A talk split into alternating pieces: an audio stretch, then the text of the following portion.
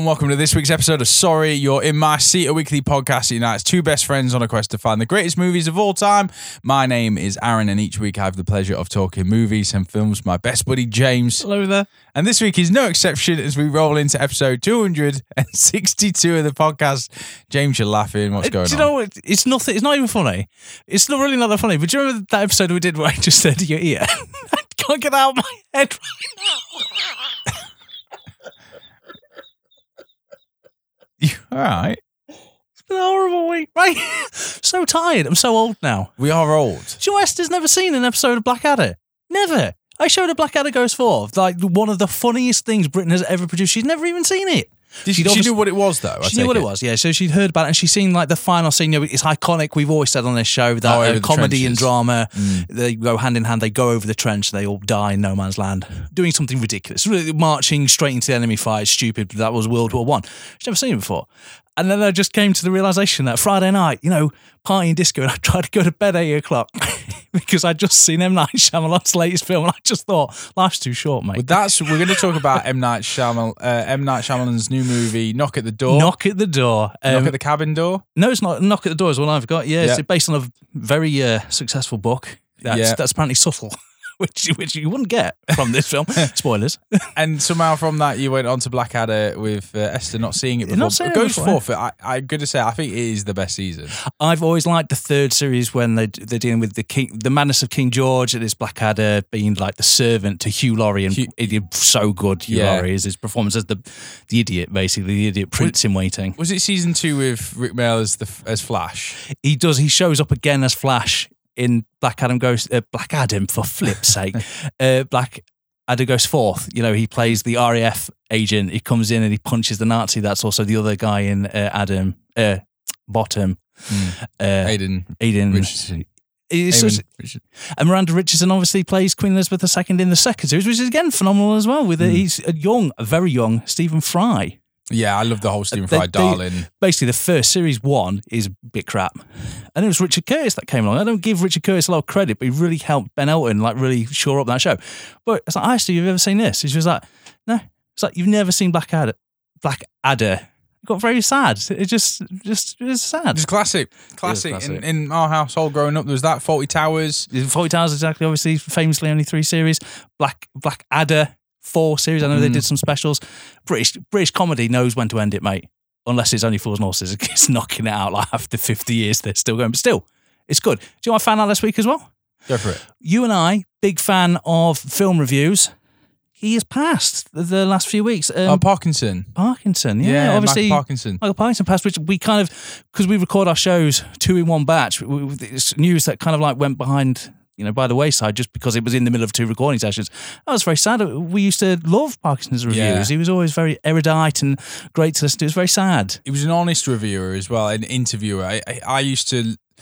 He was certainly a gateway for me getting into movies, and because he had the big Hollywood stars, and I know you know Jonathan Ross, kind of Graham Norton nowadays, kind of filled that void. But originally, film stars went to Parkinson. It was Parkinson. and that that you know, and and um, I remember you know I remember watching the interview with Meg Ryan that just tanked. was just famous with. ones, yeah. I remember when Mel Gibson went on, you know, promoting We Were Soldiers. I, I I used to watch that all the time and use that as like my kind of how I found out about film stars and and and uh, Parkinson. He, the best quote he ever said was, uh, "Asked who was the best because he's spoken to everyone. Said who's the best person you've ever interviewed?"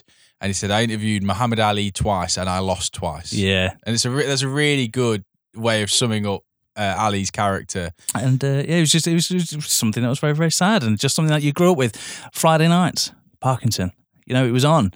Remember when he made the jump from BBC to ITV? There was uproar. It's like he won't get the same viewership. We brought him in, mate. Not the same as when Ross Kemp moved.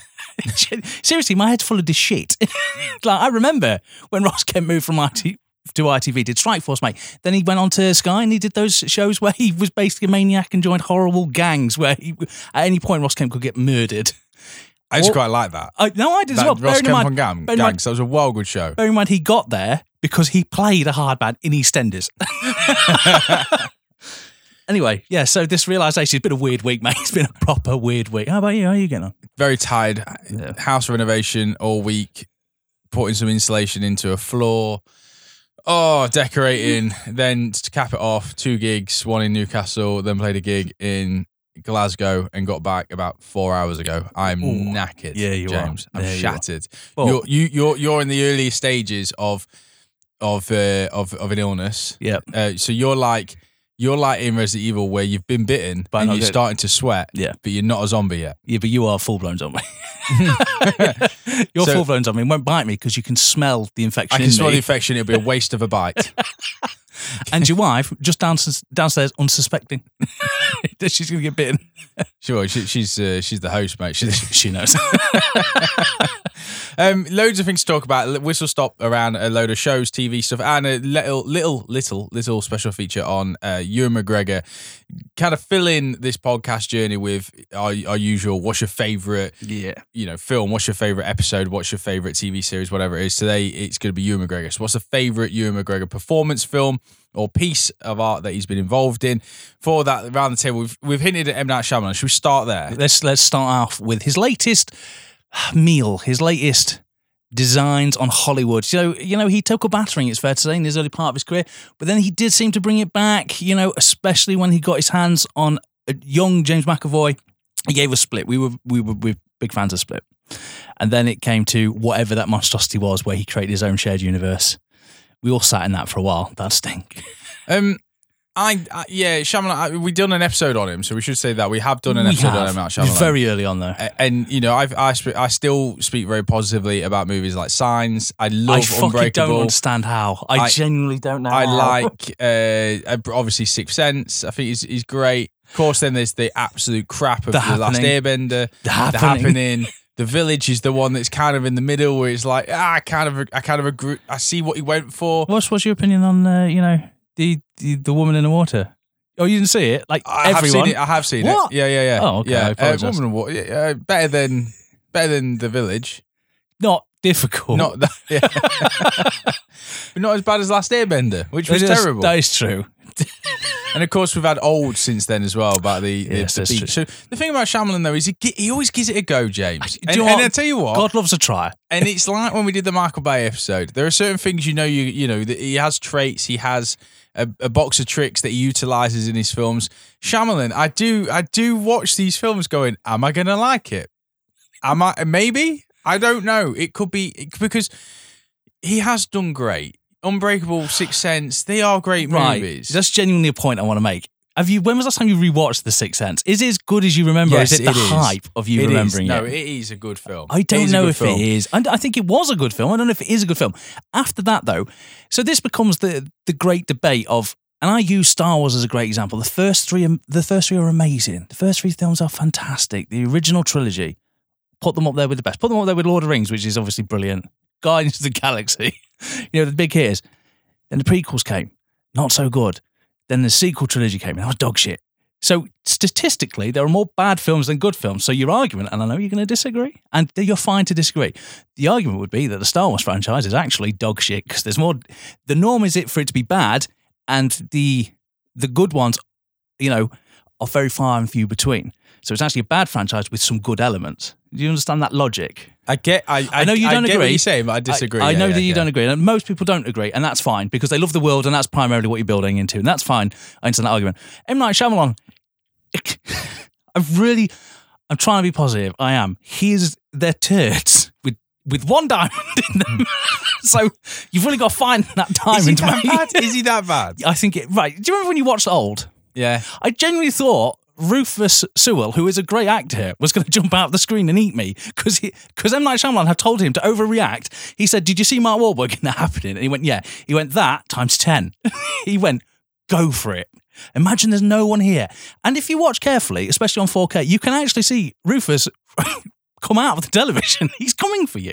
It's that bad. But Old was a good example of a movie that I watched thinking, he's got me. He's got me. I do want to know why they're getting older on this beach. And I do want to know how they're going to get off it. And what fun can you have with this premise of every hour is seven years? Like, what what fun can you have with that? You, you, you- and and and and often I, I I do admit more often than not. In fact, most of the time, I do finish the film going, yeah, that was shit. yeah.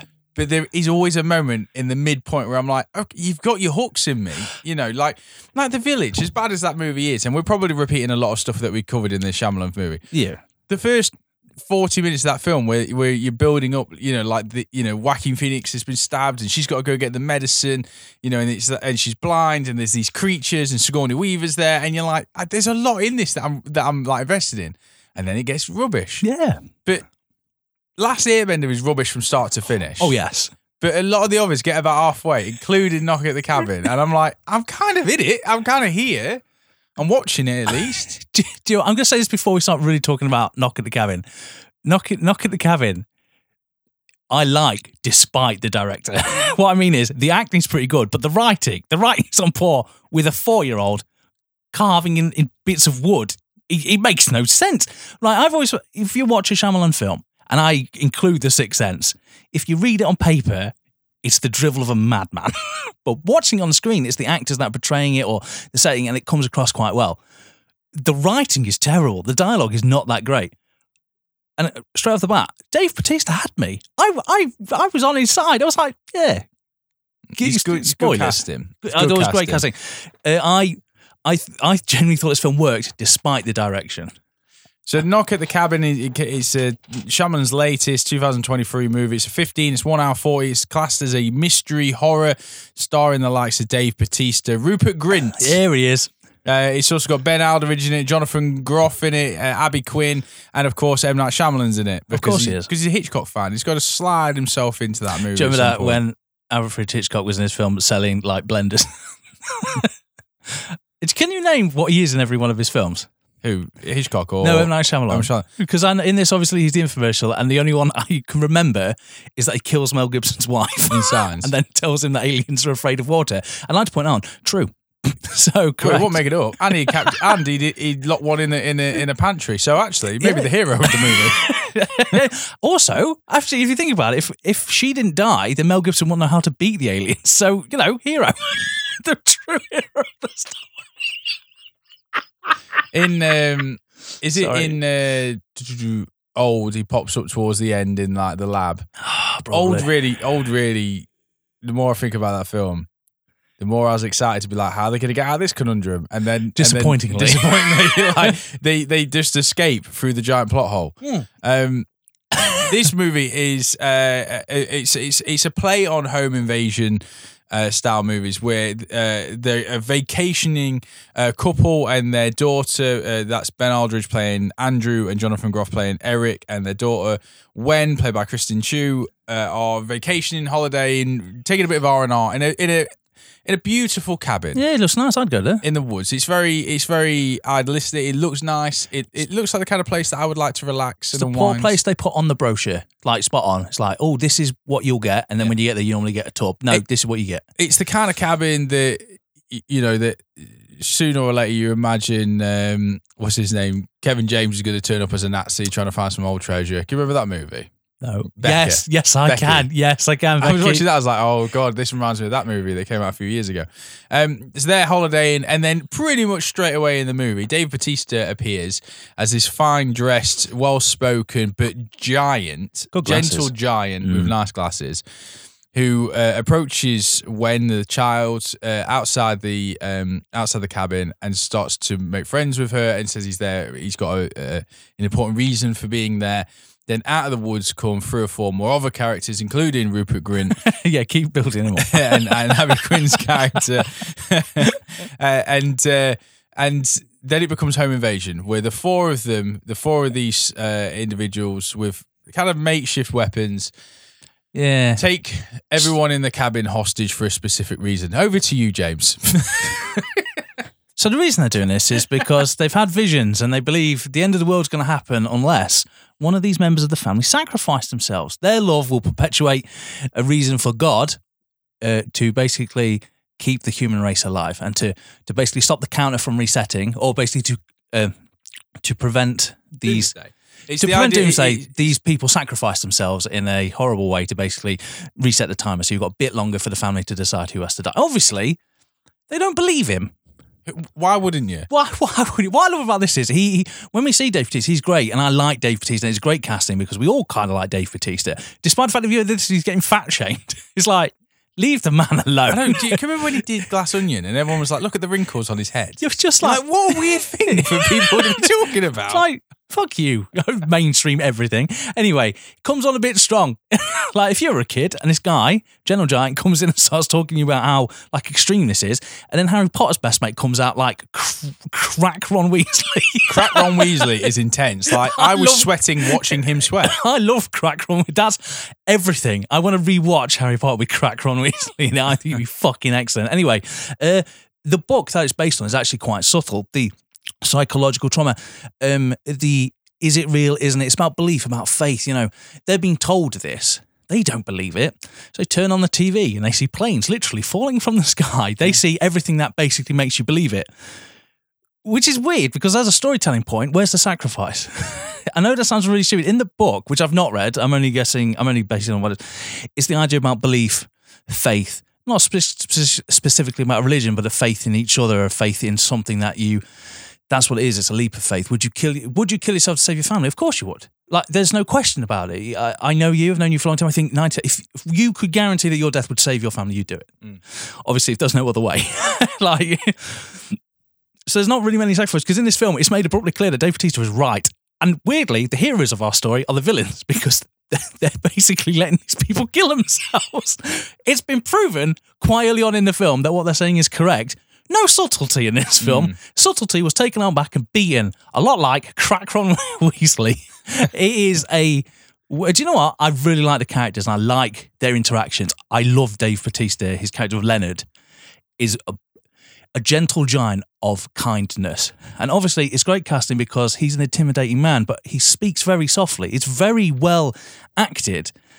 I genuinely really liked this film up until about the third act when the you know the shit monitor just exploded, mate, and exploded with planes dropping from the ceiling, uh, from the sky, because the sky falling in is is a sign of the apocalypse there is some really good subtle bits in it, but they are very quickly moved over for the glorification of violence, which doesn't really go anywhere.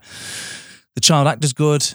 I think you know she does a she does a great job of being the innocent victim. However, she is kind of dropped halfway through the film. She's just like, your job is to cry now. You've Yeah. had your moment. You're you're done now. Now it's the story about And it, and it does start. It starts with a, a, a quite a strong social narrative. I mean, you know, Eric and Andrew are a same-sex couple. You know, Yeah. and and you know, Dave Bautista when it, you know when he arrives at the cabin, he's like, we we you know we're not here because of that, and we didn't realize that you were a same-sex couple. yeah This isn't. It's not premeditated on anything like. It's just we, you know we have to do this, and so I thought it was going to start and explore that theme a bit Yeah. more, and it does through a, through a few flashbacks and a few ideas of that. But then that kind of also gets dropped. also just dismissed. So, so these visions as well, and it's a really good way of explaining why they do this. They do it on faith. They've had this vision, they can't get out. It's the same vision. It's a shared delusion, which is something that's brought up by one of the characters that's held captive. They say it's a shared delusion. You're you're going crazy. That makes sense. Dropped. Everything is dropped very quickly because you know. There's a there's a COVID nineteen reference in there that's killing kids. You know, like it is really on the. It's like bare buckle beating you. The story is like it's telling you if you don't kill one of yourselves, the whole human race will die. And uh, that grows really old really quickly. Like there's such, uh, there's such a good film in here. If you scaled it back, if you made it more sort of like, are they telling the truth? Aren't they? But because they go full force to one, the direction of the film doesn't shock you. There's no twist. There's no anything really. You know, fair play goes against the M Night Shyamalan thing because how awesome, not awesome, but how you know at the end he kills himself. One of them kills themselves, and it's, it doesn't change the story. You're like, ah, joke, lols. See M Night Shyamalan running away. I do. I do like Jonathan and Ben. Uh, Jonathan Groff and, and Ben, Andrew and Eric. So the the couple. I do like their dynamic when they're in it because. You know, one of them gets like knocked on the head, so he's slightly concussed, and and he's the one who, who starts to like actually look at it and be like, Yeah. "Hold on, is there some truth in this?" And you know, your question is it because he's been hit on the head, or is it actually because he does believe it? Whereas Andrew's character is straight up like, "You're fucking delusional. Get out." And and I like I I like I quite like their dynamic, the two of those two. I hated the ending, and it's really hard to talk about an M Night Shyamalan film, and with spoilers because it's quite a new film, so we really can't talk too much about the ending and why I really didn't like it. But the ending falls flat majorly. So here's a question then. Going back to the M Night Shyamalan conundrum, you can't judge a series by its finale, You and, can't. and you can't really judge a film by its third act because. I mean, you, you can't. Watch and, me. And you, well, uh, and I know you do, but the third act is always the weakest of the three. Yeah, right. It's normally the weakest of the three because it tends to be difficult to wrap things up with a nice tidy bow that satisfies everyone's appetite. So the third act is always going to be the most controversial and divisive. So this is the thing with Shyamalan. Is it acceptable to put on the screen and in the cinema and in people's homes an interesting idea that's not been done before that does make you think, hold on, uh, like you know, like with old and and, and the happening, like the happening. Remember, right? So everyone goes Be straight. To, careful. everyone goes straight to Mark Wahlberg, but that film starts badass when like people just throwing themselves off buildings and yeah. you know, and and um, that woman like takes a knitting needle to her own neck and everything, and you, and there's an audience member, you're like, the fuck is going on here? Do you know, and and and so you know, there's a storyline in the happening where Zooey Deschanel's character has had an affair on Mark Wahlberg. yeah, it's been And, weird. and do you know yeah. how that's dropped off within 20 minutes? Yeah. But it's not like as audience we were wanting that. He chose to bring that up, then drop it. What was that one as well? Was it the visit or what was it? What was the one with the two kids and they go to the grandparents' house? And the grandparents are really weird. And then off through the movie, they're, they're on a video call, and the parents are like, "They're not your grandparents." I've not seen that one. And again, that was another one of those. Where it's That's like, cool. This is. For, and I tell you another one. and then, then the third one, it turns out that they weren't the parents. was he a producer as well on that movie Devil, where there's four Yes, people in an elevator, Yeah. five people Oh, in an elevator, and one's the devil. But again, I watched that film like I want to know who the devil is, James. But you didn't guess it was the dead one I, that's not fair, is it? It's not fair because she was at the game. first. Yeah. it's not fair. Do you know what I really hate the most about that is surely right. So the devil in that, and I don't want to go on about it, but I'm fucking I am. The devil has chosen this particular soul that he wants to get, and it turns out that this soul is responsible f- for killing the lead investigator's wife in a drunk driving accident, and he's been searching for him. Never know who so it is, and he he admits it, doesn't he? When he's in the elevator, and the devil, who's an old dead woman standing over him, admits it, and then the devil's like. You know, the guy admits over the radio, so the cop knows, oh, you killed my wife. And the devil's like, I really wanted your soul. And I remember thinking, surely the devil's got much better things to do. Yeah, He's like, he's off. Like, he's like, I'm going to go up to Earth and get this one fucker. You know, multi murderers and really dark souls. Like, fuck it. I'm, I'm going to go in an elevator, soil myself, get stabbed. That'll be good. it's like, what? The, the devil, mate? No. I, do you know what? I, I, don't. I think we're skipping around the question though. Is that is like like I said we we we do you Also- is it is it is it fair to judge Shyamalan's movies on the fact that he never sticks the landing when actually because one thing we say a lot on this podcast is I'd rather see someone with an original idea go for it than the same old shit all the time. We would, but I'd like him to be good at least. Do you know what? The only one, the biggest conundrum I'll always have is Signs. Because I really like Signs, but it's not the third act that lets it down. It's the scene where you've got great actors dressed up in tinfoil hats. And I get it because, you know, Merle, is it Merle? Joaquin Phoenix Joaquin character. Phoenix's character. He's like been seduced by the pictures of the books, and you know, he's like, if in doubt, wear it. But there's a point in that film I just don't like, and the third act is terrible in my eyes. It's laughably bad how it all comes together. And I get it. The film isn't actually about aliens, it's about signs. Look Hmm. out for the signs that guide you. But my head can't disconnect that. It's like it's a terrible film. And the happening, mate, is a scrambled egg of shit. it's so bad. I I know you saying it does it stick down. It doesn't stick the opening.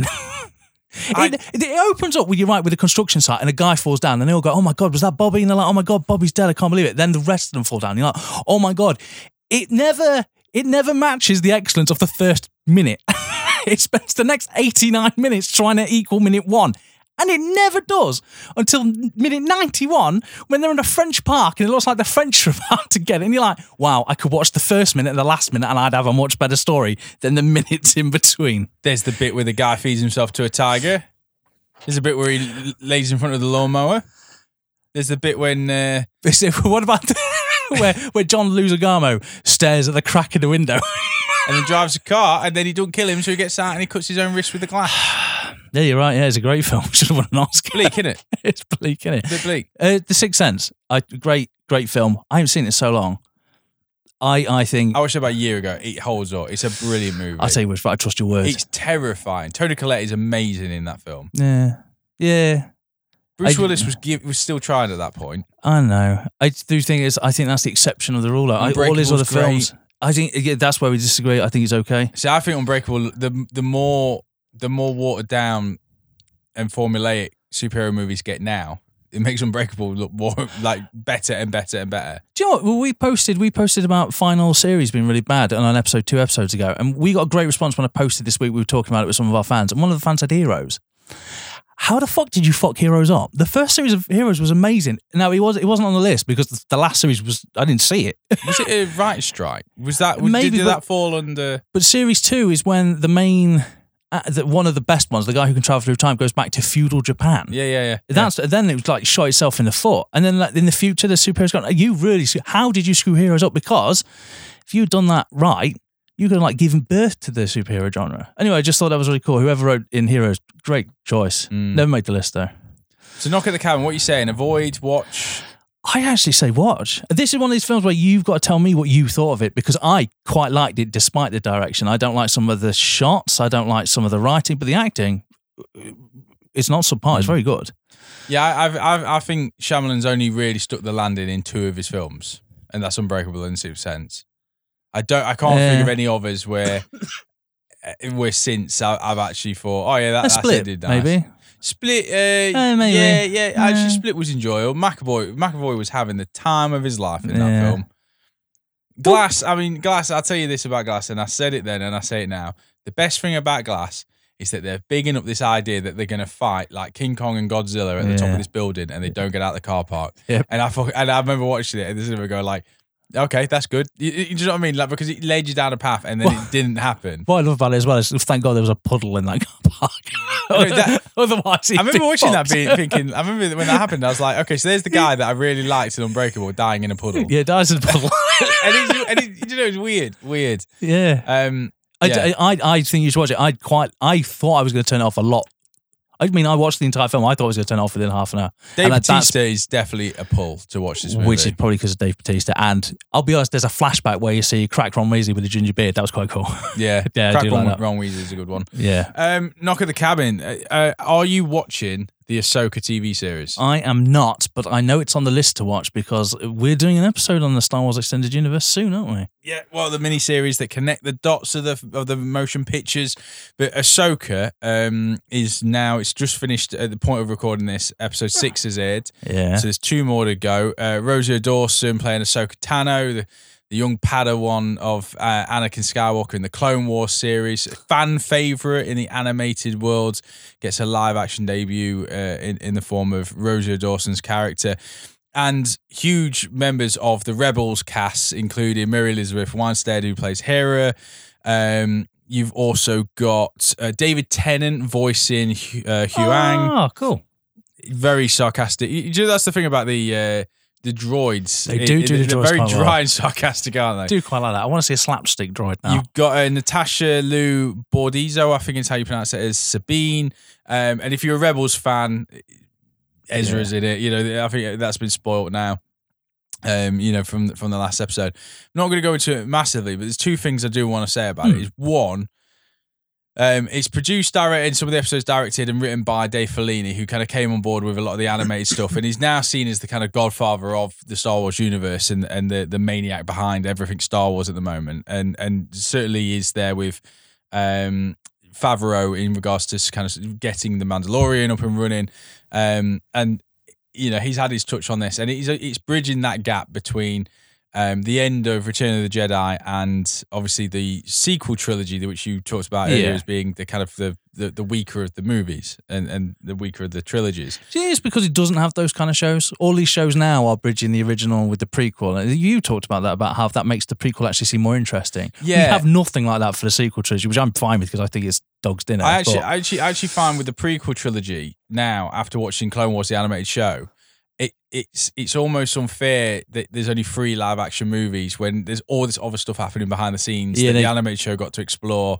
it just happened between episodes two and three, didn't it? Yeah, and and uh, but th- that's the war. You know, all the war is there. You know, The one thing that you don't talk about is in the second one, it builds up to a giant war. You know, this it's like, oh my god, the clone army walks out and Yoda's like, we're going to war, motherfuckers, because that's what Yoda says. Yeah. And then the next film starts with them kidnapping the, the guy. it's like, we got him, lol. Like- Dooku, mate. Dooku, you know, again in the animated series, you get to explore that character a lot, lot more. And so, but anyway, Ahsoka, the TV show, is it really is good. I've really enjoyed it. I think oddly, oddly, not necessarily just because of Ahsoka. She's great. She's an awesome character, a bit more mature in this. Even Um, I know who she is. Yeah, So- she's a, you know, she's kind of turned her back on the force somewhat. It's this idea that She's um, gone grey, hasn't she? she so this is always up for debate.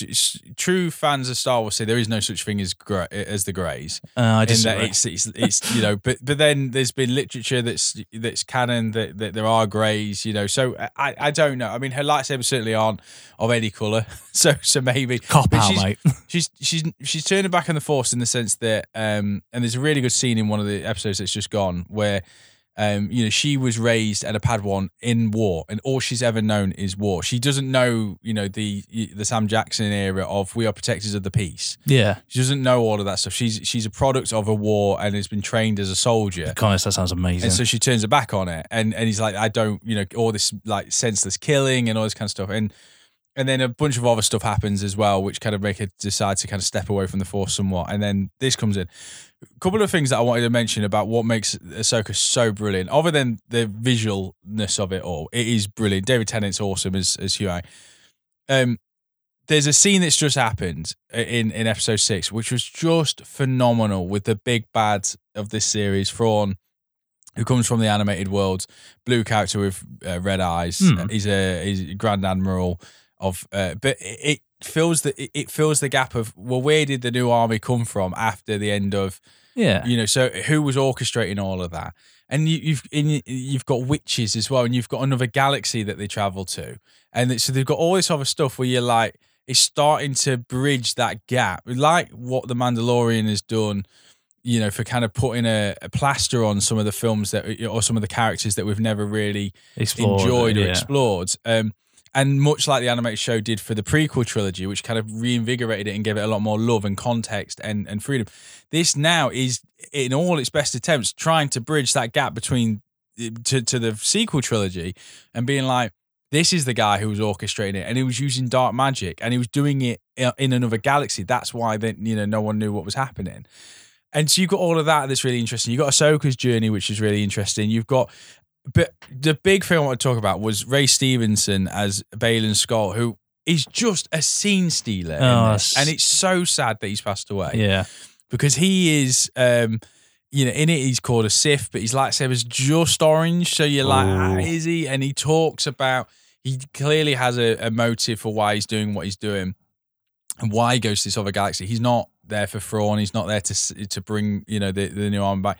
You know he he was a Jedi. Talks about obviously the te- being growing up in the temples and knowing the the the folklore and the myths and all that kind of stuff. And he's just above it all. He's got he's a character that who's who's keeping his cards close to his chest, and that makes him so interesting. And he's played just within an inch of perfection by uh, by Ray Stevenson. And it's on the one hand, it's great, you know that it, you know his his his last piece of art that he kind of he's releasing is is such a such a, good performance.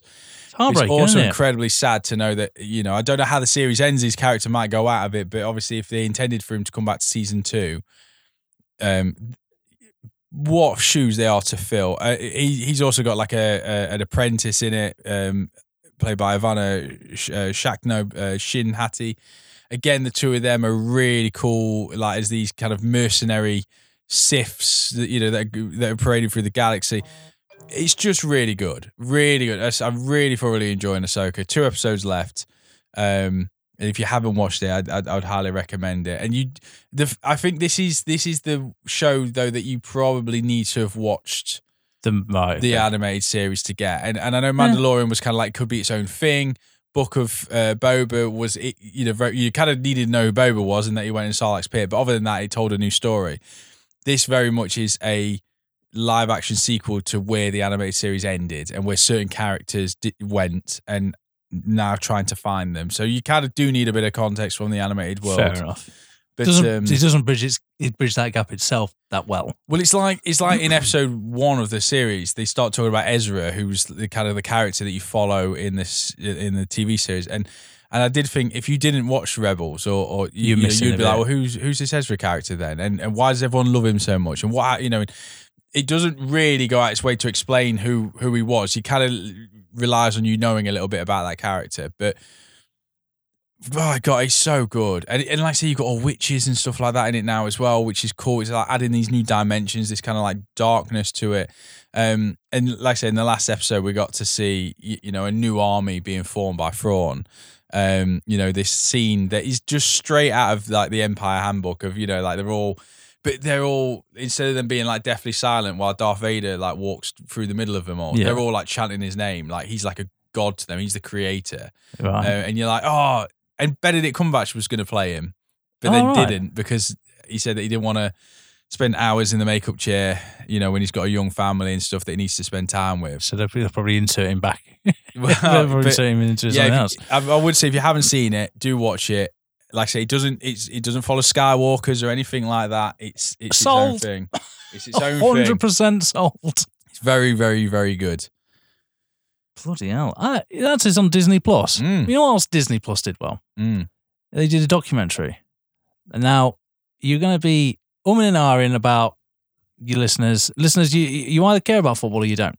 However, when Ryan Reynolds and Rob McElhenney, the creator of It's Always Sunny in Philadelphia, bought the small Welsh club of Wrexham, they have created a whirlwind in that sport. And what I mean by that is is football or soccer is the most popular sport in the world. It is, without a shadow of a doubt, far surpassing on most continents. Do you know what one continent is not the most popular sport in the world? America, which is obviously a great America. market for it to smash.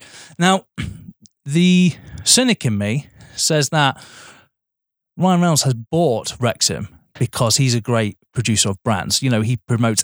He, you always say this. He no longer acts. He promotes the brand of Ryan Reynolds, and Ryan Reynolds as Deadpool is Ryan Reynolds. Mm.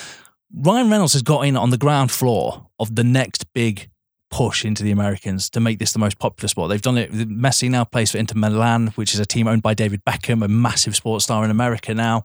You know, uh, the best player in the world, arguably, lives there. Two of its its biggest, one of its biggest actors now owns a club in Wales, and it's coming across. You know, it's building the brand. It really is building the brand because there are now American investors that will want to get into football.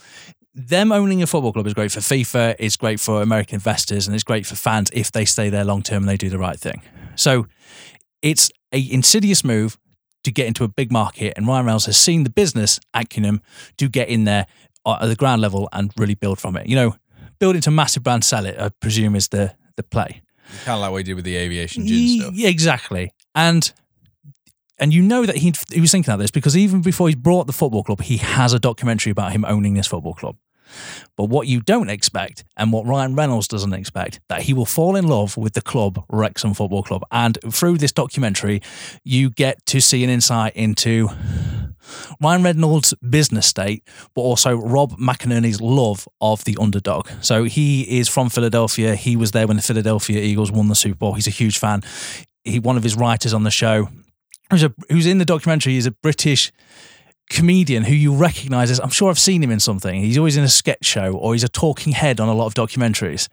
And he was watching football games between when he was what breaks when he was writing on Always Sunny and Rob McElhenney got into it, and then he thought, you know, a business. The documentary is amazing. It's one of the best documentaries I've ever seen. It's fantastic. They, I think episode three, they remove everything to do with football, and Rob McElhenney and Ryan Reynolds give you a history of Wales and the town of Wrexham. They talk about its past owners and how it was abused and stuff like that. Don't get me wrong, it's very carefully constructed so that they are the saviours of Wrexham. But do you know what? It was a thoroughly fascinating watch. And the only reason I bring it up is because I've seen it. Hmm. And series two has started. And because it's a documentary, it'll always be a year behind. I know for a fact that Wrexham have an even better year. They get promoted. So at the end of this season, I'll know they get promoted. They have a former England goalkeeper play for them who saves a penalty in the last game. It's Hollywood, mate. You know, Holly, Hollywood could not have written a more perfect story than the season that Wrexham are about to have. And it's actually fantastic. And it reminded me of another great documentary called, I was on Netflix, so I haven't seen it in a while. No longer have Netflix. It's called Sunderland Till I Die. Sunderland just been relegated from the Premier League and they got a documentary team in to watch their march back to the Premier League. And that's how it's set up. Best, best uh, conditions, best stadium. Sunderland got relegated that season in a documentary that you could tell halfway through the documentary they wanted to stop making because it was embarrassing. And I think football films are terrible, but do you know what they make for? They make for great documentaries. Welcome to Wrexham was a fantastic watch. He's really good. Rob McElhenney, I think, might be an underrated genius. He if you've ever seen Always Sunny in Philadelphia, he plays that kind of line in it. He does commentary on Ryan Reynolds. Ryan Reynolds does like he'll be talking to him and you'll have Rob's voice to drop over and go, just look at him. it's very funny. It actually would work as a TV show as well. And I did not expect to enjoy it as much as I did. By about episode three, I realised I was hooked. You I realise so it's going to be a film one day? Yeah. In 10 years, Yeah, it'll be a film produced by them two. They won't star in it because they'll obviously be, be a bit older Be a bit older. But they will, and they'll cameo somewhere, is it? And like the janitors or something.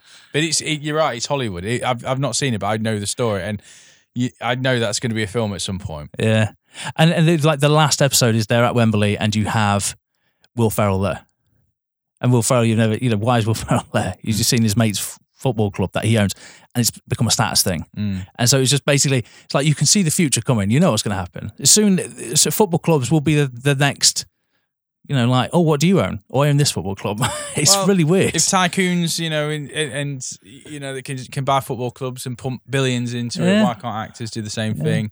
Turn it into documentaries, award-winning documentaries. yeah, it was, it was very good. I really did enjoy it. We're uh, we're gonna go into Ewan McGregor.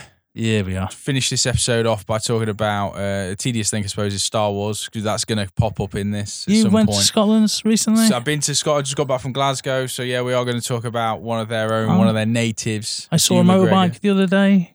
God, he's a good-looking man on a There motorbike. Yeah, He yeah, is. yeah, And there's the link. I think I think looking at his earlier career and, and his TV series and his films, it, it really for me does start in '96 with Trainspotting. First one I, is I don't know the works of you know some of his like uh, Blue Juice, Screen One, Shallow Grave being. so I have seen Shallow Grave, which is great because it's got a young Christopher Eccleston in it as well. That's a really good film.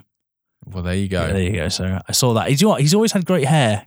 I've always hated him because I have no hair. I'm going bald, but Ewan McGregor, mate, in that film, full lock of hair, and he carries that on to when he plays Obi Wan. Full lock of hair. Does have good hair. He does have a good mullet. He looks good with a beard. He looks good as a skinny heroin addict as well. In- in Trainspotting. Can you remember the first time you watched it?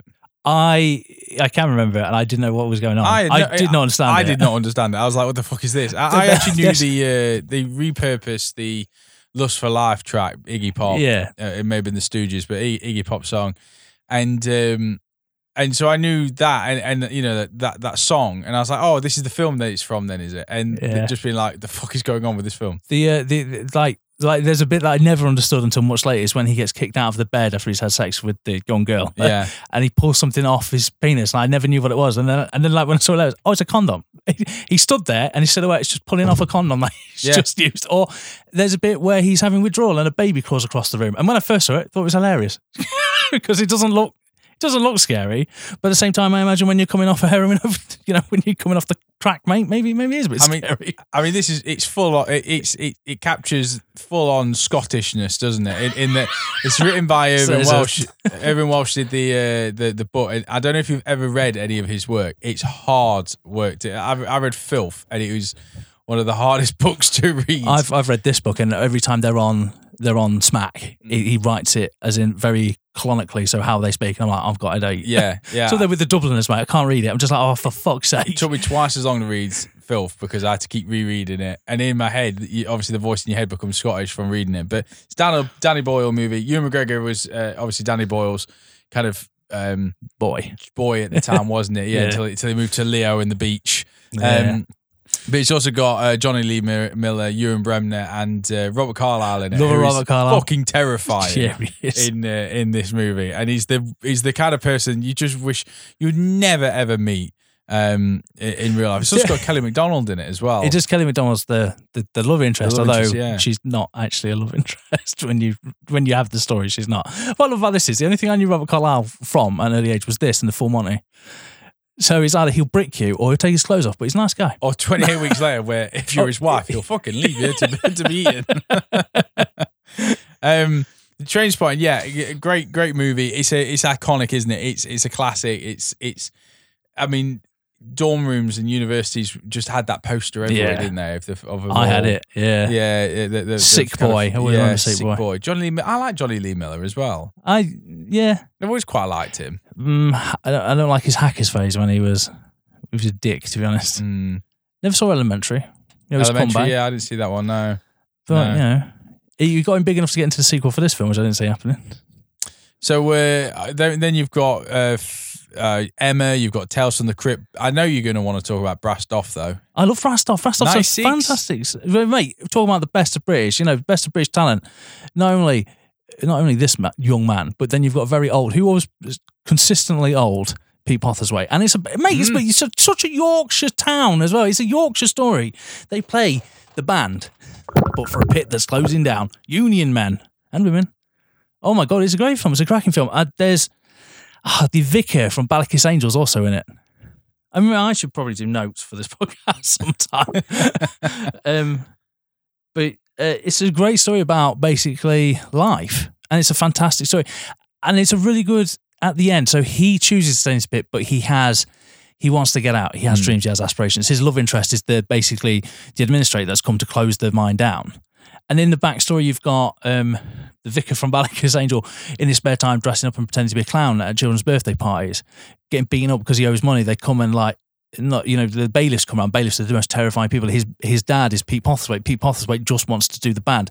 He he basically because he's the conductor, he doesn't give a toss about the minds. Well, he does care a toss about the minds, but he has a heart attack. He only cares about. Like, it's a great story that's very British in in its telling. It's, it's fantastic. And if you haven't seen it, do you know what really upsets me about the world today? Do you remember you used to get a film like every other Sunday and like the Guardian or the Times on Sunday just give you a free free movie? Yeah, just in a cardboard case. This was always Yeah, it was, Brassed Off was, that. always yeah, there. yeah, yeah, That and uh, what's that one that you had about twelve copies of?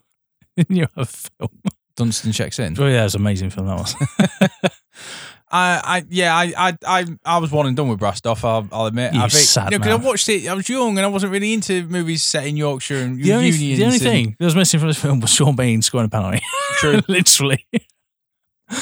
Would have made it as the, the most Yorkshire movie ever. and then had a cup of tea afterwards. um, I did see Night Watch, which is the movie that Love Night Watch. kind of is is break say out. breakout in Holly, in Hollywood. in in hot in American films definitely. yeah, with Josh And that's Brolin terrifying. and- it is. Yeah, I al- I always thought it was a Stephen King short, but I don't think Yeah, it is. I mean, it's written by Steven Soder, uh, uh, Soderbergh.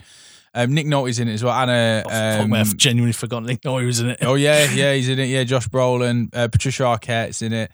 Um, I remember being, I, I saw this late on like ITV late night, and you know, so this is this is about a student, law student, who takes on a job in the county morgue as the night watchman because you need a night watchman at the morgue. Yeah, you do in case of um, the the bodies. Yeah, well, it, and it gets really creepy very quickly, doesn't it? Yeah. It's, it's like you know, lights start flickering, bodies start moving. Then he becomes the prime suspect in a murder in, in, inquiry. Right. So you got a job as you, you, you uh, what are the hours? Oh, you'll be working from midnight till six in the morning. Right. Whereabouts? Oh, you be working at the morgue. First night, the lights flicker. I'm done. I'm done. Yeah. You Second night, you hallucinate that that a corpse is being dragged into the elevator. Goodbye. This is my definitely notes. done. Yeah, yeah. no, just stick around, mate. Third day, Nick Nolte. I'm fucking done. I'm leaving the country. Night Watch was really. I got really freaked out by that one actually, and it's it's one of the movies where. For the longest time, I knew of it, I it- but I didn't know it was Ewan McGregor. You know, it was one of them films where it's like, you know, because again, I, I've just I always thought it was some. I thought it was a Stephen King uh, uh, uh, short that they adapted, but Do you know what he was doing around this time? He was winning an Emmy for a guest appearance in the hit TV series. He was in ER. I know he was in ER. yeah. I think that might genuinely been the first time I ever saw him. Serpent's Kiss also came around then. That's where he met uh, Charley Boorman, who would later go around the world uh, on That's cool. motorbikes with. I like that documentary series. I only ever got into that love it. documentary series because of you. Yeah. I love that. Uh, long Way Round in particular. Long Way Down's awesome. Long Way Up, I didn't really care much for. I think it was long way. What was the first one? Was that down? Long Way Round was the first oh, long one. way round. That's the one I watched. Yeah, yeah, that was brilliant. And then the second one was for Africa. Long Way Up was uh, the tip of Argentina, I think. yeah, Um, up to California, I believe. Uh, but they did it on electric bikes, the third one. yeah. Um, you know, yeah, it's Screw the environment. Yeah, it's, it's different. Like the first, the first one, it's like, oh yeah, we're going through like Kazakhstan and we're going to go through Mongolia and we, you know, and there's parts of Russia that we're not allowed to film in. And this one was like, right, long way up was like, okay, so there- there's a charging station here and there's another one there, and it's like, oh, it's just not the same. So there, there was three of them. It was these two and fucking Google Maps. um, but yeah, going going through his filmography: Serpent's Kiss, A Life Less Ordinary, Velvet Goldmine, uh, Little Voice, Welcome to Hollywood. Um, 1999 though, Star Wars Episode One, Phantom Menace. Thank you very much. when you look at his filmography, it really did come from nowhere, didn't it? Because I knew who he was, but surely I didn't know him just from this film. Uh, you know, like if you look at his filmography, there's nothing really that stands out. And then he was like big news. He was like He's going to be Well, Trainspotting was bold, wasn't it? It was, but George Lucas sees Trainspotting and goes, Obi Wan. yeah, yeah, yeah. or he's like, I fuck is terrified of Nick Nolte. Obi Wan. Well, his uncle was in the original Star Wars. Yeah. So uh, There you go, yeah. Link. I know I'm all for it. I think genuinely, Alec McGuinness is amazing. But surely you've got it. if you know who's the best Obi Wan, it's really the one that ha- gets to tell a storyline. Yeah. You know, I mean by that is Alec Guinness is, is a better actor, and uh, we don't have to talk about Alec Guinness is one of the legends. You know, Alec Guinness but he's wasn't- like- he wasn't sold on the Yeah, first movie. He's he's writing like- letters to his, his home, being he like, he dies in the first one, and in the second one he's just there to like shit exposition out, and then he's like, "Pay me," and then leave. he, he saw the box office of that first movie and was like, "Yeah, I'll come back for the yeah, sequel." yeah, yeah, I'll be blue. It- the thing is, though, now when you know like how big the world is and the, all the stories, you know, some of that dialogue. I don't care how good an actor Guinness is, but you know, he's like, I I fought in the Clone Wars with him. he's like, it just there's no real like meaning behind it when he was delivering those initial words. Can I just tell you though that that when you watch the original series, you've got to remember how dumb as fuck the Empire is. It's like looking for Obi Wan Kenobi. I might go ask old Ben who it is. It's like, yeah, it's me. It's like, what's your name? Oh, it's Luke Skywalker. Oh yeah, where, where you? from? Oh yeah, yeah, you haven't changed planets. Oh, you live with the only people on the planet whose father knows in this planet. Yeah, Makes Did- sense. Did, did change your surname, Luke? no, no, no. that might, that might Move house. No, no. Sand though. That's why Vader never went. Not going back there. Doesn't like sand. Get to fuck. That's what he said. Uh, But no, I- no, I think that's a great choice, and and it's weird now because Ewan McGregor is now at that age where he plays he plays like the distinguished older ment- mentor character, Uh, but obviously this time it was uh, it's before he had his glosh and he's going around you know the streets. God, Liam Neeson. Liam Neeson, so they had a- they had a good fundamental back and forth. Yeah. I liked that. Phantom Menace is a great movie. Fuck off. It, it, it's, it's let down in the middle by a pod racing scene that just completely kills the pace. no, I, it's, for me, it's when the child who can win the pod race can now fly ship, yeah, for that no- happens. but autopilot until it matters, and then he can fly ship. Let's not, so, he let's, can, not so, get, he, so he can blow up a spaceship but can't take off. let's, let's not get caught down in the nitty gritty of the movies, James. I'll never forgive. No, it is right. Carry on. Rogue Trader, Eye the Beholder, Nora. I liked Rogue Trader, by the way. I thought it was pretty Did good. Yeah. It's the only one of those three I've seen.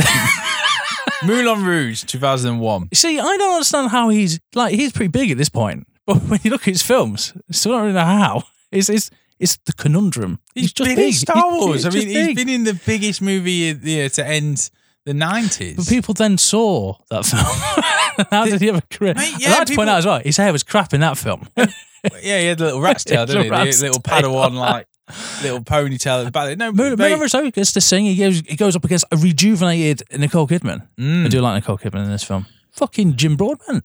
Moulin Rouge was uh, I I was at that age, so I was I was like 14, 15. So it was like it was like going to the cinema on dates and and because people had seen it, and I, and I remember just having to pretend I liked it. Yeah. I wasn't really into musicals, still not that much, and I do like Ewan McGregor, and he is he's got that wonderful like blue-eyed like expression you know that big smile that he has he's very charismatic he's very captivating on on on screen but uh, all the way through i was like this is just fucking mess i know these songs but they're all jumbled together i I have rewatched it since, and I did really like it later on. But I, when I first saw it, I was just like, "When's the fun stuff happen?" Confession time, never seen it. Couldn't be asked. It's just do, you remember, do you remember Sam? You know, listeners when know were talking about. He loves this film. And I, I used to go, yeah, yeah, it's great. yeah, yeah, because yeah. of the Never se- elephant love melody, and N- Never seen it. Couldn't give a toss about seeing it. Never have I once sat down and gone, really want to listen to that. 2001 though, after he's done Moulin Rouge, he's like, I need something to balance it out. I'll do Black Hawk Down, which never forget. That film had a huge cast. It has a huge cast, and I like him. He's one of the leading stars in it. When you look at the amount of people in it as well, he he holds his own. He doesn't want to be in combat, mate. Why is he there? He's out there because he's the only one that can type. Mm. Gets given a gun, mate. He's out there. He is the soldier who doesn't know what to do. He's the the black sheep, doesn't know what he's doing. But he survives, mate. Becomes a soldier by the end. I have a soft spot for Black Hawk Down Yeah. for no real reason. I just think it's okay. Never forget though, it's a Josh Hartnett film, and it's It really Josh impo- it's really yeah. important to remember these times. Josh Hartnett was in a massive war movie. because there's not that many films that you can say about. Tom Sizemore, Eric Bana, William Fichtner. There you go. It's got uh, Ewan Bremner in it from Trainspotting as well. It's also got, if you want to get really technical, it's got Cersei's brother that she fucked in Game of Thrones. He plays a sniper. It's also got uh, Hugh Dancy in it. Yep. Kim Coates. God, I'm just looking at the film. I'm just looking at the. Uh, oh yeah, of course. That's who Jason Isaacs is in it. Jason- I'm fairly certain it's got, um, you know, the terrorist that takes over the boat, Captain Phillips. I'm sure he's in it as well. Might not be. I don't think it is. No, I apologise then. I think he was actually a Somalian pirate that they. Cast. Oh, but then I just sound like a right fucking idiot now, don't I? It's uh, Black Hawk Down. You then obviously Attack of the Clones. Oh in my God. 2002. is that the worst? It- I don't. it is- I don't it- think it is because I genuinely think the last one was the worst, but I do think it's second. No, no, second Attack of worst. the Clones is. I think when when George Lucas was like, I don't even want a desk. I'm going to CGI that as well. You like when you got to the point where you're blue screening. 99% of the movie, it's just terrible. I don't want to embarrass him, but he'll never listen to this. Uh, my dad fell asleep in the cinema doing this film, and I don't blame him. Like at the time, I was embarrassed because he proper snoring but you know, now, no, Down with Love. fuck off. Never say. I don't, Charming movie. don't remember it. I've seen it. I don't remember it. I like Down with Love actually. It was it was innocent, James. It was at a time that was just simple. 2003. Renee Zellweger. Ewan McGregor looks nice in the suit. Yeah, it does. It was just it, I, I quite liked it. Peyton Reed directed that one. Shame. Um, nothing, nothing to say on that. I'm gonna put it out there now. Maybe my favorite Ewan McGregor movie Yeah. next. Big Fish. Big Fish is a great is a great story. We've all been there when we've listened to the older generation tell a story. They spin a yarn and you get it and you're like, I don't care. Big Fish is your imagination to eleven listening to that story. Yeah. I think it's fantastic. I think it's one that Charming. It's whimsical. It's it's long as well. Like there are sections in it where I'm like, fuck. Every time I rewatch, it, I'm like, oh yeah, there's this whole witch scene, like, Yeah. you know, and stuff. And Steve Buscemi pops up halfway through it, and it's. It, I love Big Fish. I thought it was really, really good. Do you know McGregor does? Oh, sorry, I've interrupted. No, no. I was to say he does a, such he does whimsy so well in this film, like Yeah. these big wide eyes. When he goes to the circus and he meets like the Siamese twins, there's one of my favorite scenes. Looking up, you know, meeting all these fantastic creatures. I love this film. Oh, fantastic people. Sorry, Mm. I, this film's brilliant, and it's weird because not many people know this film. And I always get confused. This isn't a Tim Burton film. Big Fish is, yeah. Oh, it is. Yeah. So this is the exception to the rule. This is the film that I adore. It's the the artistic license works really well in, in this kind of imagination. Is it Albert Finney that does the voice? Uh, Albert Finney's the dad that's Is it- dying. is Is it- telling the story. That's yeah. such a great. His voiceover while Ewan McGregor's acting it out is some of the best cinematography. You know, the best imagery and sound mixed together you'll Mm. see in a long time. I love Big Fish. I'm putting in my top three for Defo. It's I. It's probably going to be number one for me. Um, going to 2005, talking of all star cast: Ewan McGregor, Halle Berry, Mel Brooks, Robin Williams, Jim Broadbent. I mean, this was a huge one as well. Paul Giamatti was in it. Paula Abdul. Oh my god, not this! I don't know what film you're talking about. Robots, mate. The animated film. I don't like this film. I love robots. I know you do. I know. Robert Williams when he's like, "I'm made of a special kind of metal. It's called fradium. It's yellow and it smells like chicken." it's such a good film. Yeah. Do you know what it was? Is someone told me how great it was, and then I watched it. It wasn't as great. You, you don't know what happens to you. Like, if someone bigged up, knock on the cabin to me. No, they didn't. No one did that.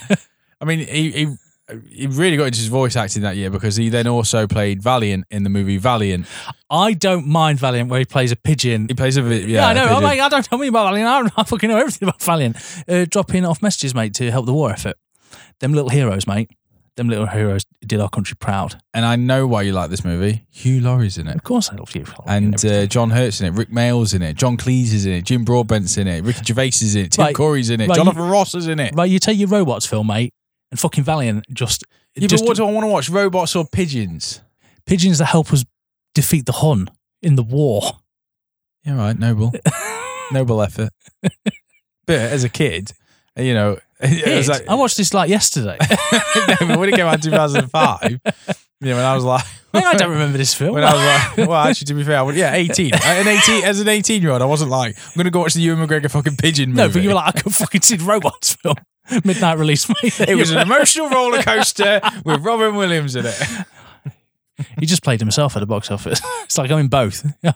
A weird, weird kind of uh, bunch of movies after this. You had Star Wars, obviously, Episode Yeah, Three. very weird. Um, I won't forgive that film. I'm sorry, but it should have been a slam dunk and it fucking wasn't. And I have a problem with the end fight scene. It's not his fault. It's too choreographed. And do you know what? And I'm, we're going to get to a point further ahead. You know, the final fight scene they had in Obi Wan where they were just battering piss out of each other. That's what this fight should have been in episode three. In episode three, they're all doing flips and they're all very artistic. They should have been pounding batter out of each other, mate. Just Yeah. like in the end of Obi Wan, because it was a fight about. It wasn't a fight about who was the best fighter. It was I hate you, and the other guy's like, please don't stab me. That's what it was. It should have been. It should have been epic on a brutal scale, and it wasn't. It was very upsetting, a very got- damp ending.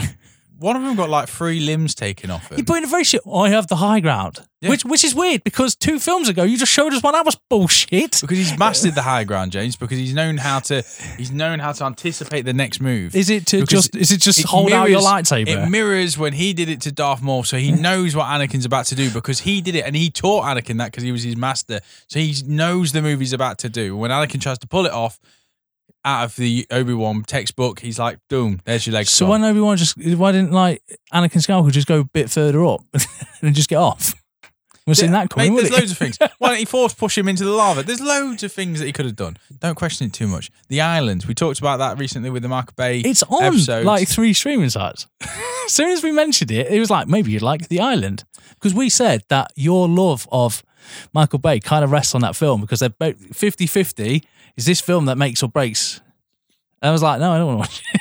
I, did, I, I remember watching the island and quite enjoying it. I like him for the chemistry with Scarlett Johansson and his know. evilness, Yeah, I, I did quite like it. And Sean Bean, obviously. obviously. Um, Stay, which is a, a, a one that I've I've owned Stay on DVD uh, for I would say ten years, and Hmm. I've never watched it. W- Make it 20. We'll do that for, if we ever make it to 20 years, we'll watch Stay. I, I never never have got round to it because it's Ryan Gosling's in it as well with Naomi Watts. Oh, Um, I'm surprised you haven't seen it then. yeah, I know. I, I bought it when a Blockbusters was shutting down. And you don't want to watch it because then the magic of blockbusters I is don't want over. to open the case because it probably still smells of Blockbusters in there. And I I, want to savour that. Um, Stormbreaker, mm, rubbish. Yeah. Oh my god, his filmography is not as good as I thought it was going to be. Miss Potter. It's all right. There's one film coming up that I really can't wait to get to because it the, the title is the worst title ever, but the film is fucking brilliant. Uh, Cassandra's Dream, uh, Deception. I love you, Philip Morris. I liked I Love You, Philip Morris. Different role for both of them. Yeah, I think he has great chemistry. I, the one thing you got to say about him, he has good chemistry and he can pull off wild changes of character. You know, I can be a Jedi. I can be the gay lover of a con artist and, and be significant love interest to, you know, give reason for why this character would do it. I yeah I, I really like. I really like Philip Andy Morris, Morris. He's- I think I think it showcases actually some of the best talent of Jim Carrey as well as. Uh, Hugh- uh, why am I saying Hugh Laurie? you got him on the brain again. I have got him on the brain again. Um, weird year 2009 because from that, Angels and Demons with Tom Hanks, Can't win them all. sequel to Can't uh, win them all. to Da Vinci Code. Um, I don't even right. So I get a lot of stick for this. I don't mind Angels. I think it's the best one of the three, but that's not a compliment. it's like you think Angels and Demons is the like- best of the three? if you think it's, but yeah, Inferno's the worst. Inferno is the worst. It doesn't even make any sense. But you know when they do the big reveal at the end, and the big reveal is you weren't in a hospital room. It's like yeah, Yeah, no, because We- hospital rooms have fucking It's- locks on it. It's them. like we all know that. like there's there's not a person that is watching this. Like you're supposed to be clever. I worked it out immediately. um, Angels and Also, Demons. is- when you leave, you're not in a hospital. Like no point you go past anything hospital related.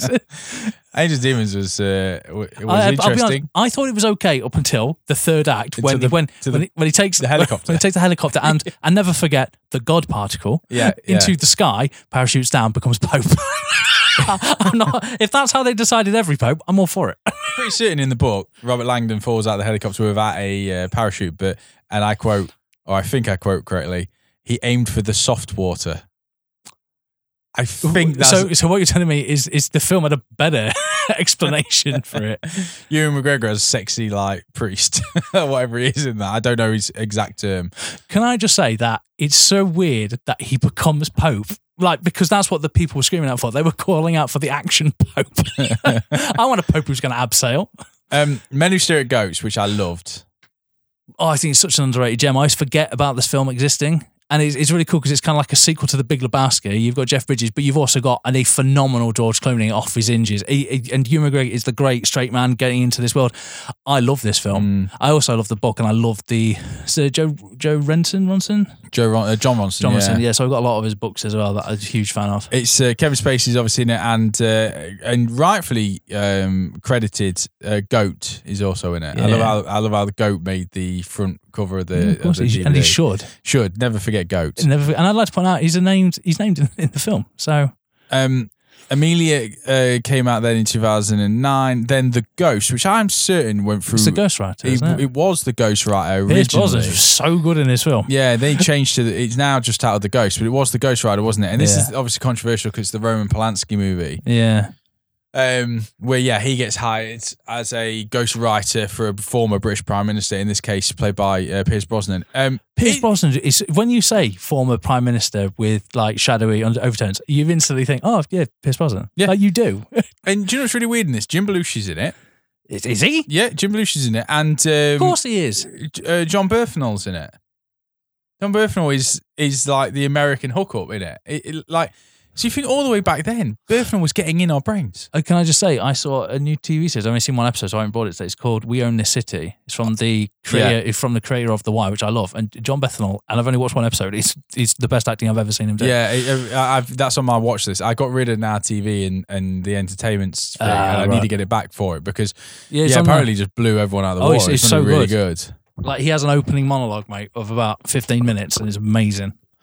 Um, Nanny McPhee All. and The Big Bang. Still all.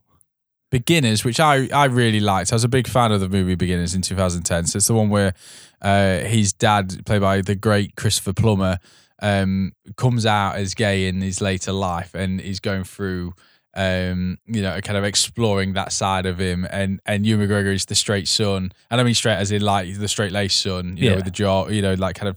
And there's a um, there's a it's one of the films where like there's a dog in it as well, where every now and again subtitles come up for what the dog's thinking I love that. and uh, it's got a, uh, Melanie Laurent in it, who I can't remember if she broke out just before or after with uh, Inglourious Basterds. I think obviously famous and, and big in European cinema and French Yeah. cinema, but Inglourious really kind of catapulted her into the mainstream. But Beginners is a really quirky. Uh, indie movie that's that's really quite charming actually. Um, I really loved it, and uh, that's that's in my top three beginners. And it's and it's peak McGregor, you know, when he looked absolutely charming. Um, some really weird ones coming up after this. That you've got uh, the the film that I referenced earlier about the weirdest title in in this filmography, I've been trying to work out what it is. but a brilliant film, Salmon Fishing in the Yemen. Oh, I love that film. It's a fucking great movie. Yeah, but on yeah. the title alone, I was like, I'm not sure if I want to watch that. Um, this is one of these films I definitely watched with you. Yeah. And as a joke, we put it on. And it was absolutely because it was brilliant. called Salmon Fishing in Yemen.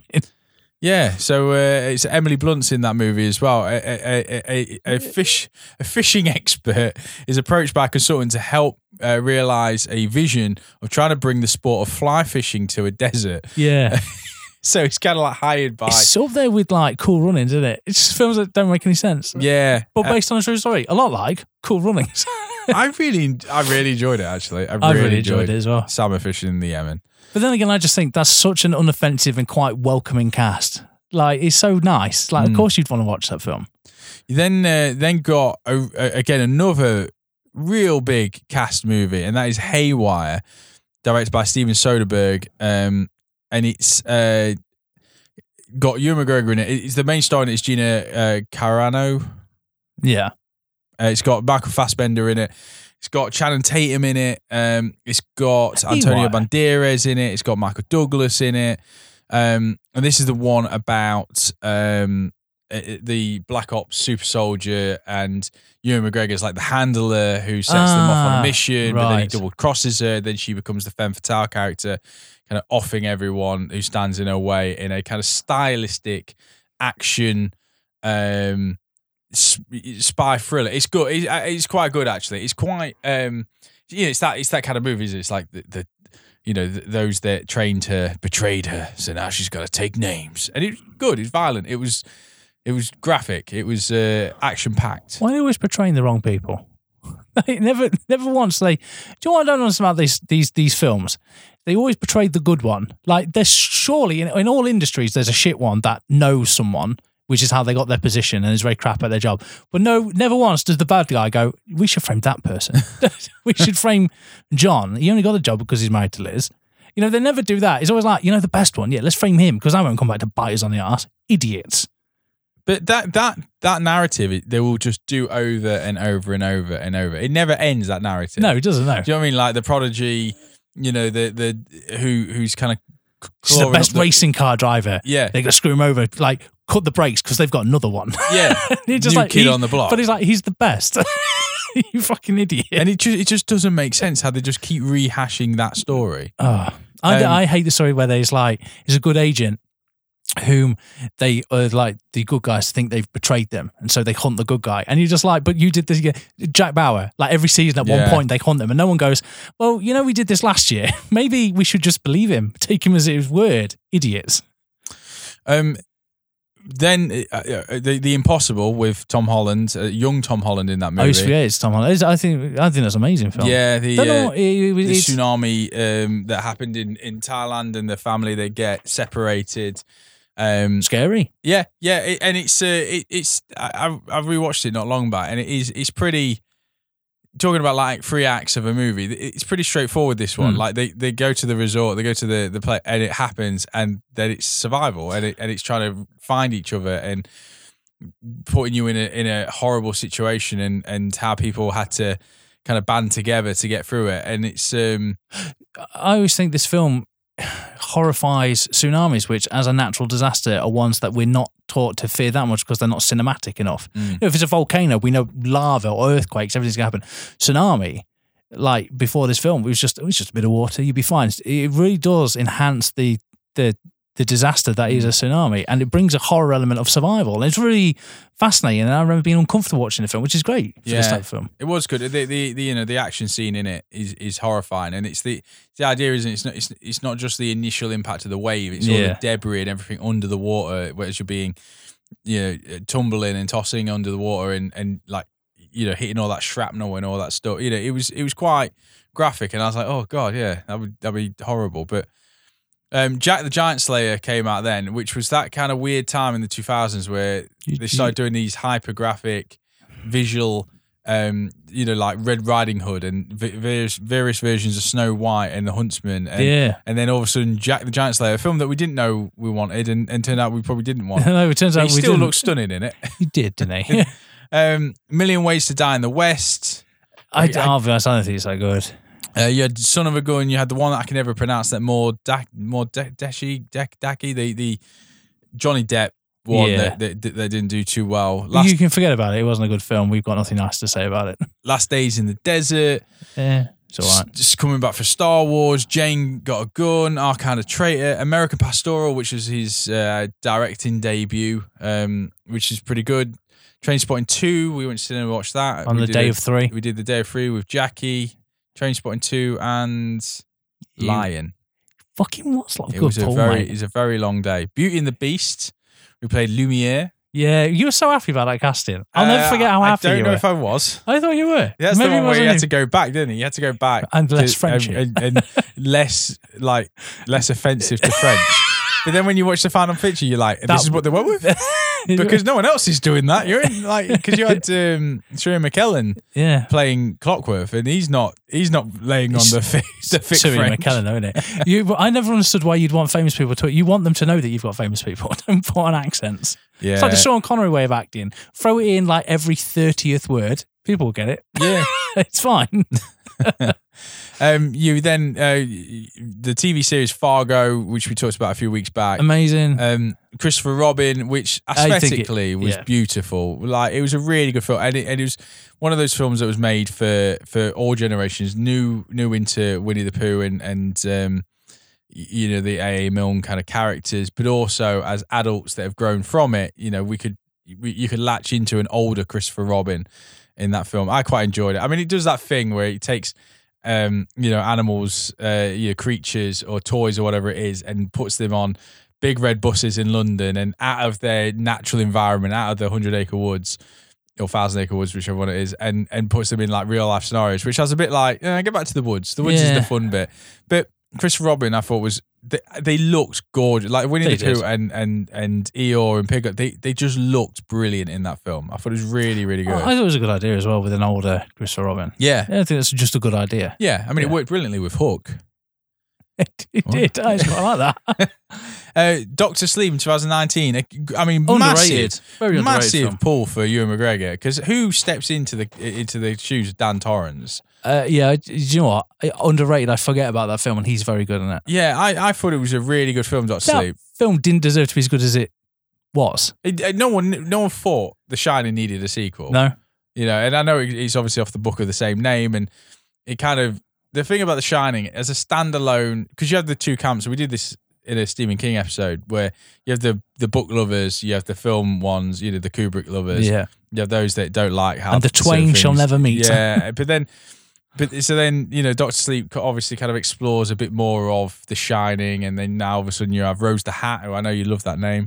Yep. Um, when we saw that film, uh, you- which I- one's she? She's got a hat. I liked. I quite liked it. Rebecca Ferguson, wasn't it? Yeah, I quite liked Doctor Sleep. And again, changed the ending, which no one really picked up that much on in in the book and in the because obviously in the book the hotel blows up. In this, they can't. They follow the film because obviously they need to go back to the hotel for the final scenes. But um, yeah, slight ending in this film as well. But you didn't see everyone get up in arms about it, did you, James? Is it- Oh, do you think I'm responsible? I don't know. Mate, I would I would change the ending to all films if I thought he would piss everyone off. Birds of Prey as Black Mask. I, he was very good as Black Mask. He was very good as Black Mask. Yeah, He was very. I've just said One more time. It's a DC villain. DC have the best villains. It was a DC villain that's not A tier. He made it A tier, made it menacing, made it great foil for a spunky, you know, team out to get him. Very good casting, very well played. Great. I I upset because I assume he died in it and can never come back. Yeah, we, I don't think they should have killed him out of it because they could have had a lot more fun with that character. I really like that character as Black Mask as well. I think he's one of the good villains in in uh, the Batman repertoire. Um, you've then got um, Birthday Cake, which I reviewed, I think, during lockdown uh, in 2021. It's just not a good movie at all. Obi-Wan Kenobi mini series, which of course it was phenomenal. Pinocchio recently, the Del Toro um, It was- reimagining where he played Jiminy Cricket. I fucking love that film. I genuinely think that film's a masterpiece. Uh, it is. we haven't It- actually talked about that on that show. Pinocchio. I Did we not? I thought I covered it when we watched. Did you? I, I made, oh, okay. Then I'm sorry, I wasn't listening. It was just. it, it was just stunning. because I think stunning. that's fault film. I think it is. I Yeah. think it's a fault film. I love that film. I remember watching that and thinking, do you know, what? I stopped watching that film because I wanted Esther to watch it with me because it was I was it was 20 minutes in. I was like, this is amazing. Yeah.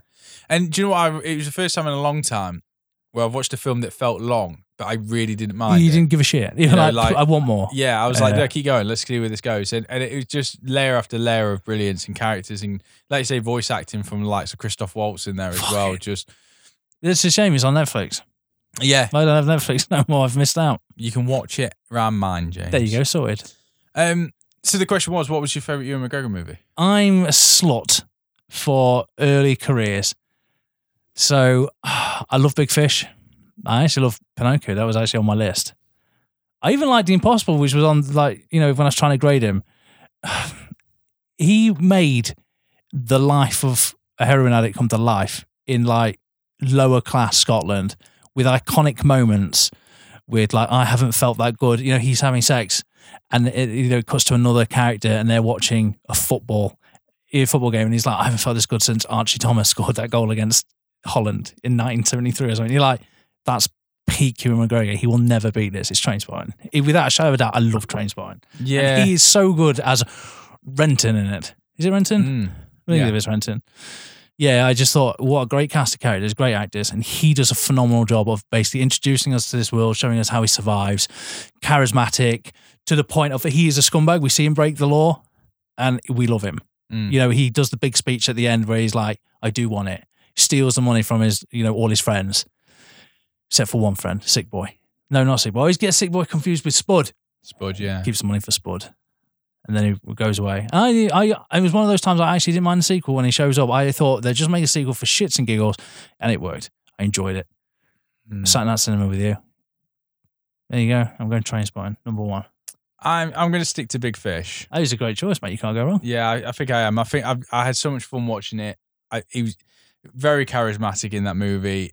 It was wonderful how it unfolded as this kind of fantasy, but also it, had, it felt like it had grandeur. It felt like it had this big sweeping story, you know, over over a person's lifetime, and it we we started this episode talking about M. Shyamalan not sticking the landing, and I thought that movie stuck the landing perfectly. Yeah. Uh, Billy Crudup is the, is the, obviously the the uh, the son at, at his at his father's uh, side as he's passing, and you know after Albert Finney passes, all those characters kind of come to life, come to the funeral, and it still uh, has that question mark over what was real, what wasn't.